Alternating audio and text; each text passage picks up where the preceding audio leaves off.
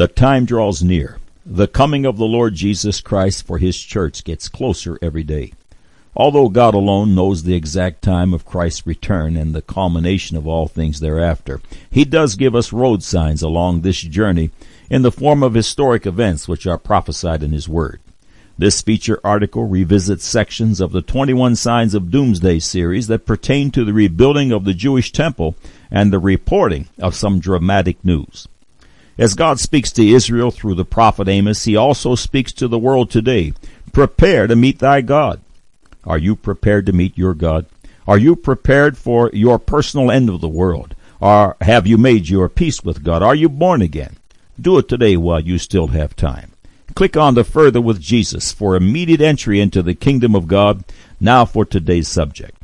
God said, 1 Thessalonians chapter 4 verses 13 through 18, But I would not have you to be ignorant, brethren, concerning them which are asleep, that ye sorrow not, even as others which have no hope.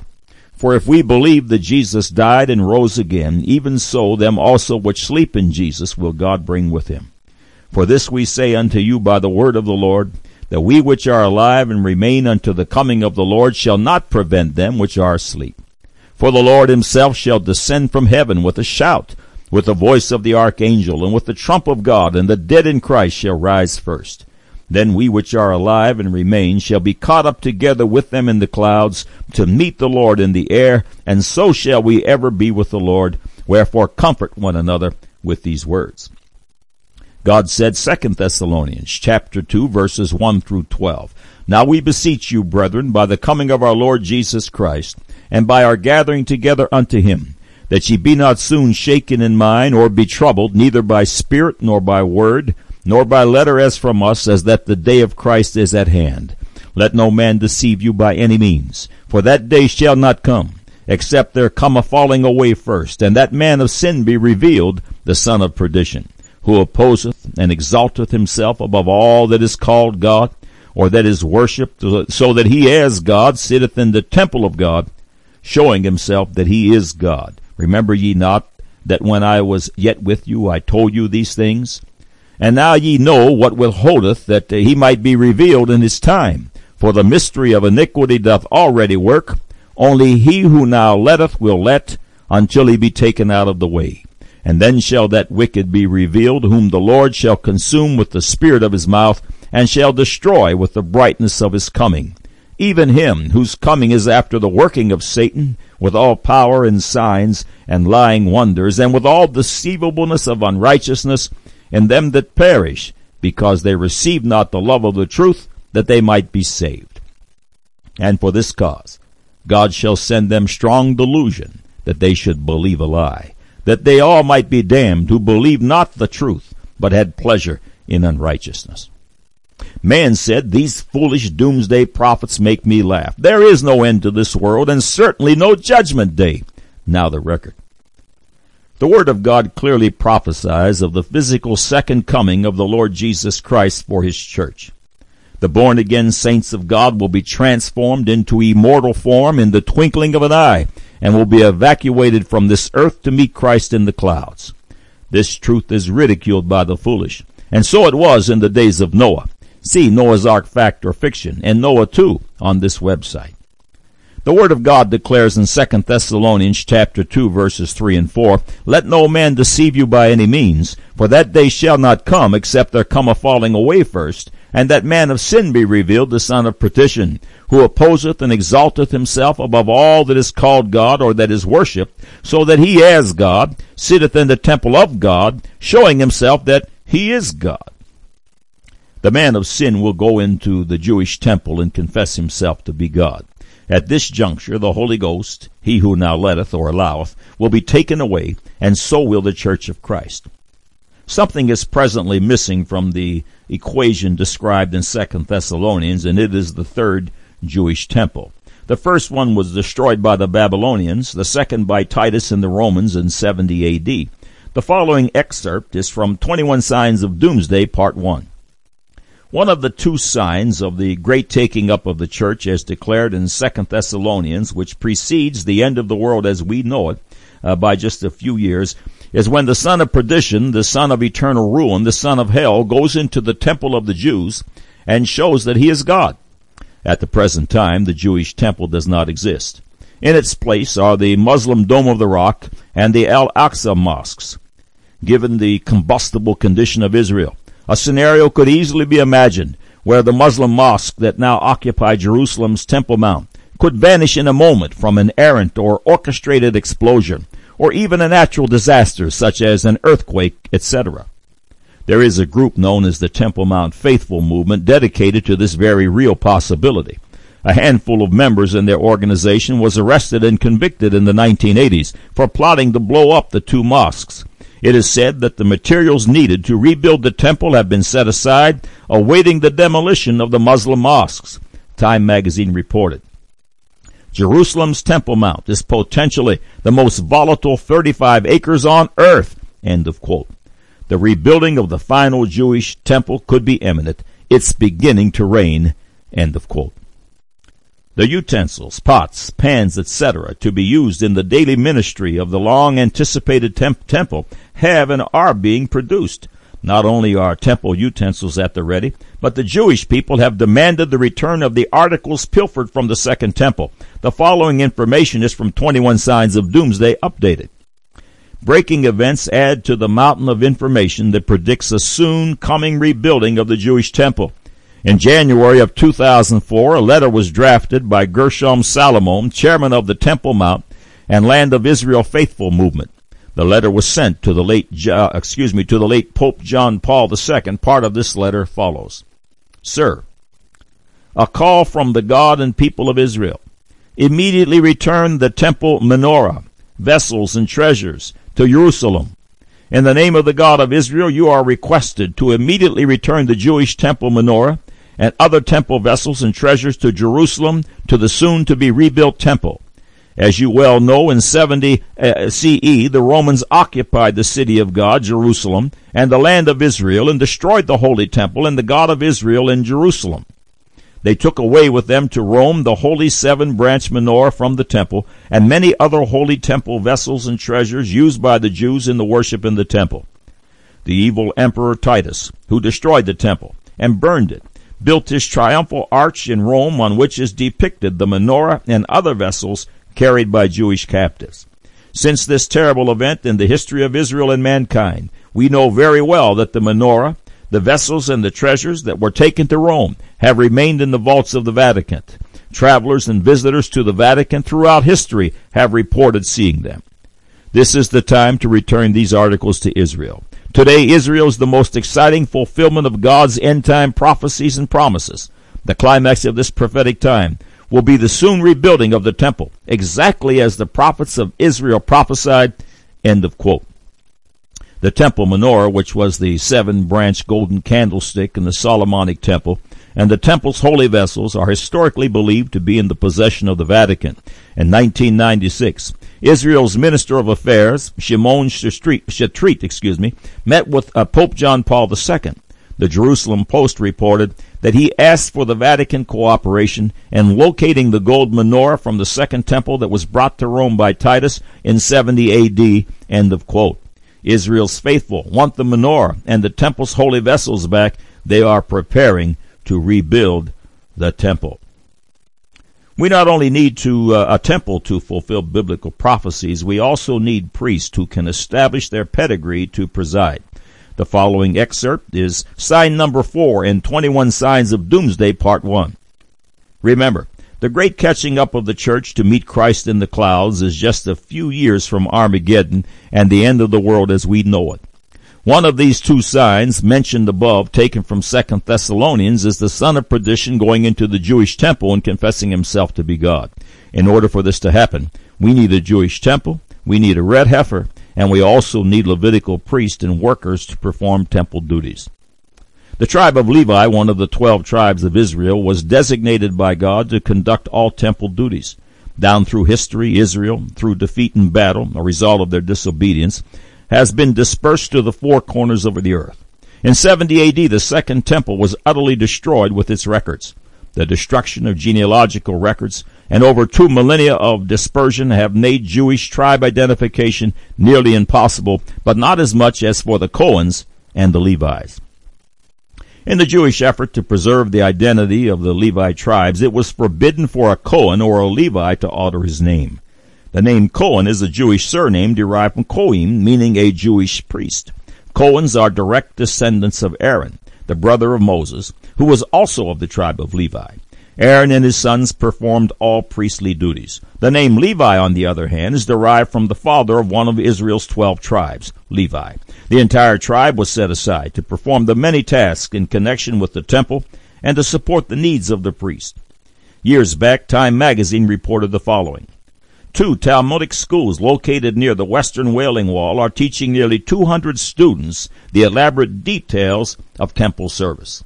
Other groups are researching the family lines of Jewish priests who alone may conduct sacrifices. End of quote. The ability to detect the Levitical priest has now risen to the level of DNA science. Variations in the Y chromosome unique to the sons of Aaron can now be ascertained through DNA testing, which established with certainty a true Levite priest. It's beginning to rain. End of quote. Concerning the red heifer mentioned above, the apostle Paul wrote in Hebrews chapter 9 verses 13 and 14, For if the blood of bulls and goats and the ashes of an heifer, sprinkling the unclean, sanctified to the purifying of the flesh, how much more shall the blood of Christ, who through the eternal Spirit offered himself without spot to God, purge your conscience from dead works to serve the living God? The red heifer is pivotal to Israel in general and to the temple ministry. The following is from the 21 Signs of Doomsday part, uh, part 1 series. In 1997, the Middle East and the religious world were shook with the message of the birth of a red heifer. It was major news the world over. A red heifer qualified to cleanse the unclean had not been seen in Israel for nearly 2,000 years.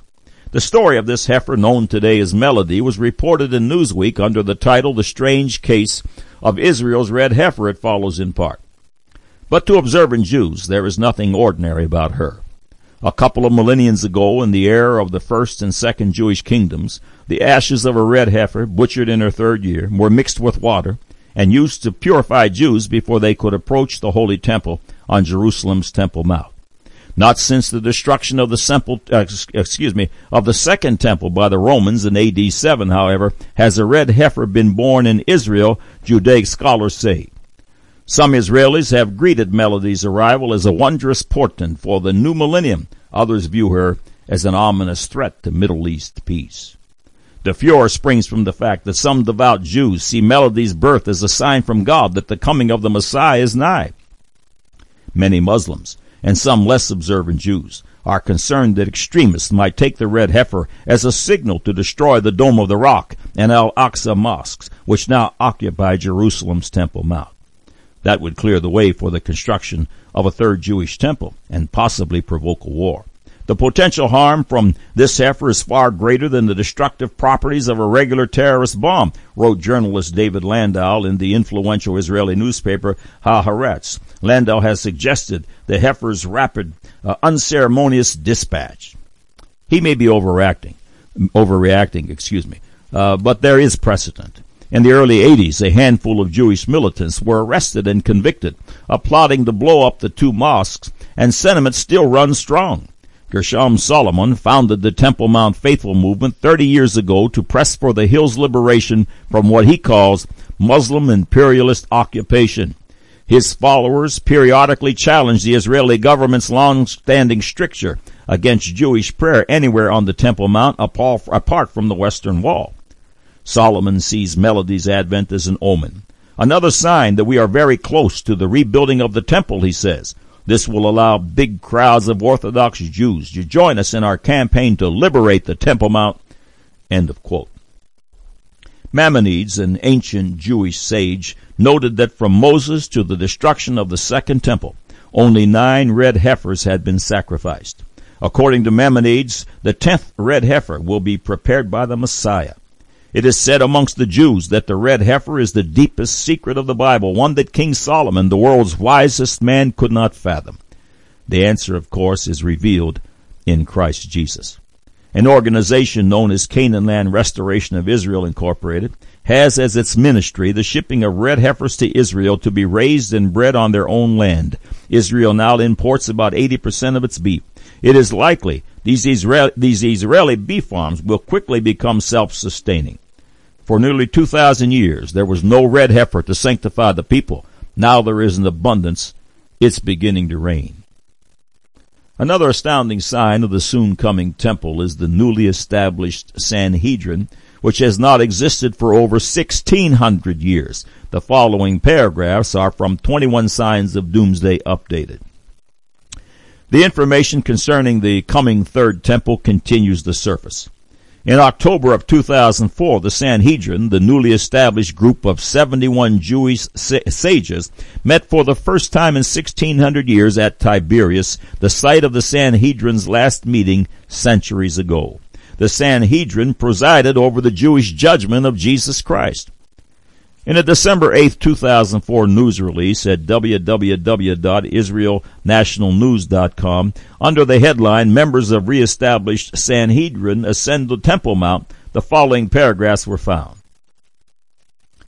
In a dramatic but unpublished move, members of the newly established Sanhedrin ascended the Temple Mount, Judaism's holiest site, this past Monday. Close to 50 recently ordained smoochim, members of the Sanhedrin, lined up at the foot of the Temple Mount Monday morning. The word smooching comes from the same root as smicha, rabbinic ordination.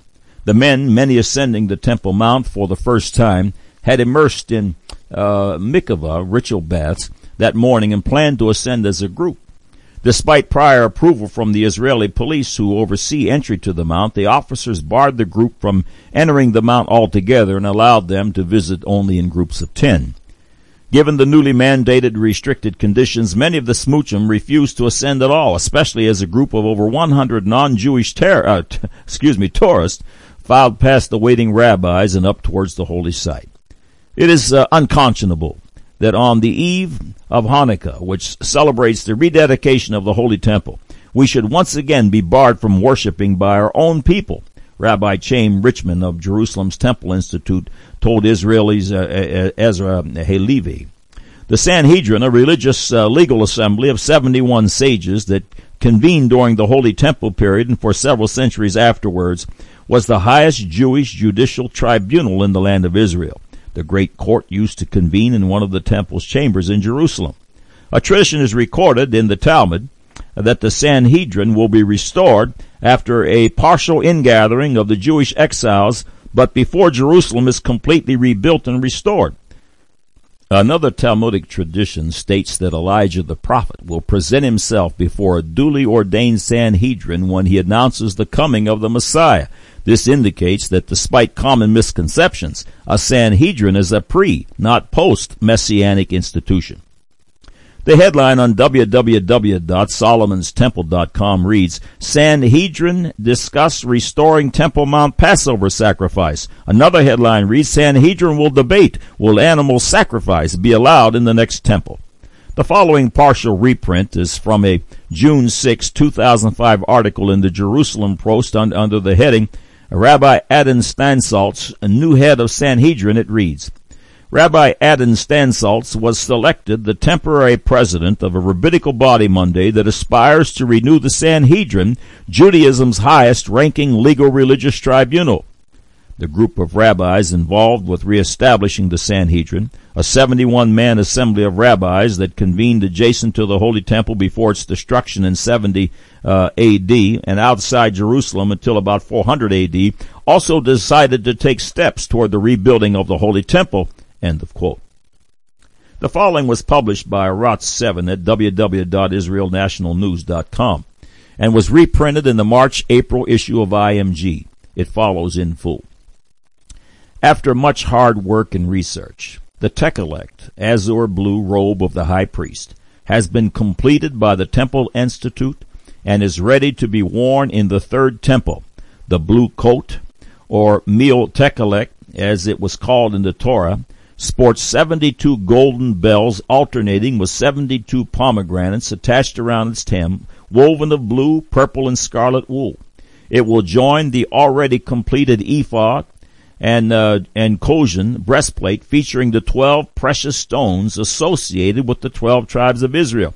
The commandment to make such a robe appears in Exodus chapters 28, chapter 28, excuse me, verses 31 through 35.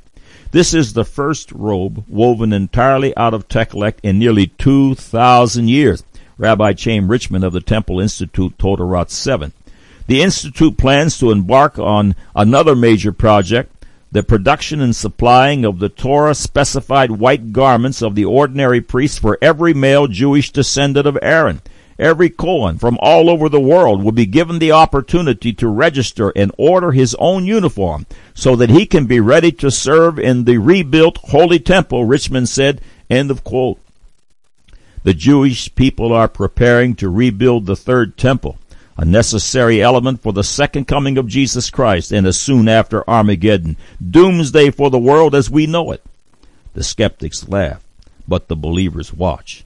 In the days of Noah, they laughed at the doomsday prophet's warning of global catastrophic destruction, but one day it began to rain. It's beginning to rain. Doomsday approaches. God said, 1 Thessalonians chapter 4 verses 13 through 18, But I would not have you to be ignorant, brethren, concerning them which are asleep, that ye sorrow not, even as others which have no hope. For if we believe that Jesus died and rose again, even so them also which sleep in Jesus will God bring with him. For this we say unto you by the word of God, that we which are alive and remain unto the coming of the Lord shall not prevent them which are asleep. For the Lord himself shall descend from heaven with a shout, with the voice of the archangel, and with the trump of God, and the dead in Christ shall rise first. Then we which are alive and remain shall be caught up together with them in the clouds to meet the Lord in the air, and so shall we ever be with the Lord. Wherefore comfort one another with these words. God said, Second Thessalonians chapter 2 verses 1 through 12, Now we beseech you, brethren, by the coming of our Lord Jesus Christ, and by our gathering together unto him, that ye be not soon shaken in mind, or be troubled neither by spirit, nor by word, nor by letter as from us, as that the day of Christ is at hand. Let no man deceive you by any means, for that day shall not come, except there come a falling away first, and that man of sin be revealed, the son of perdition, who opposeth and exalteth himself above all that is called God or that is worshipped, so that he as God sitteth in the temple of God, showing himself that he is God. Remember ye not that when I was yet with you I told you these things? And now ye know what withholdeth that he might be revealed in his time, for the mystery of iniquity doth already work. Only he who now letteth will let until he be taken out of the way, and then shall that wicked be revealed, whom the Lord shall consume with the spirit of his mouth, and shall destroy with the brightness of his coming, even him whose coming is after the working of Satan with all power and signs and lying wonders, and with all deceivableness of unrighteousness in them that perish, because they receive not the love of the truth that they might be saved. And for this cause God shall send them strong delusion, that they should believe a lie, that they all might be damned, who believe not the truth, but had pleasure in unrighteousness. Man said, These foolish doomsday prophets make me laugh. There is no end to this world, and certainly no judgment day. Now you have the record.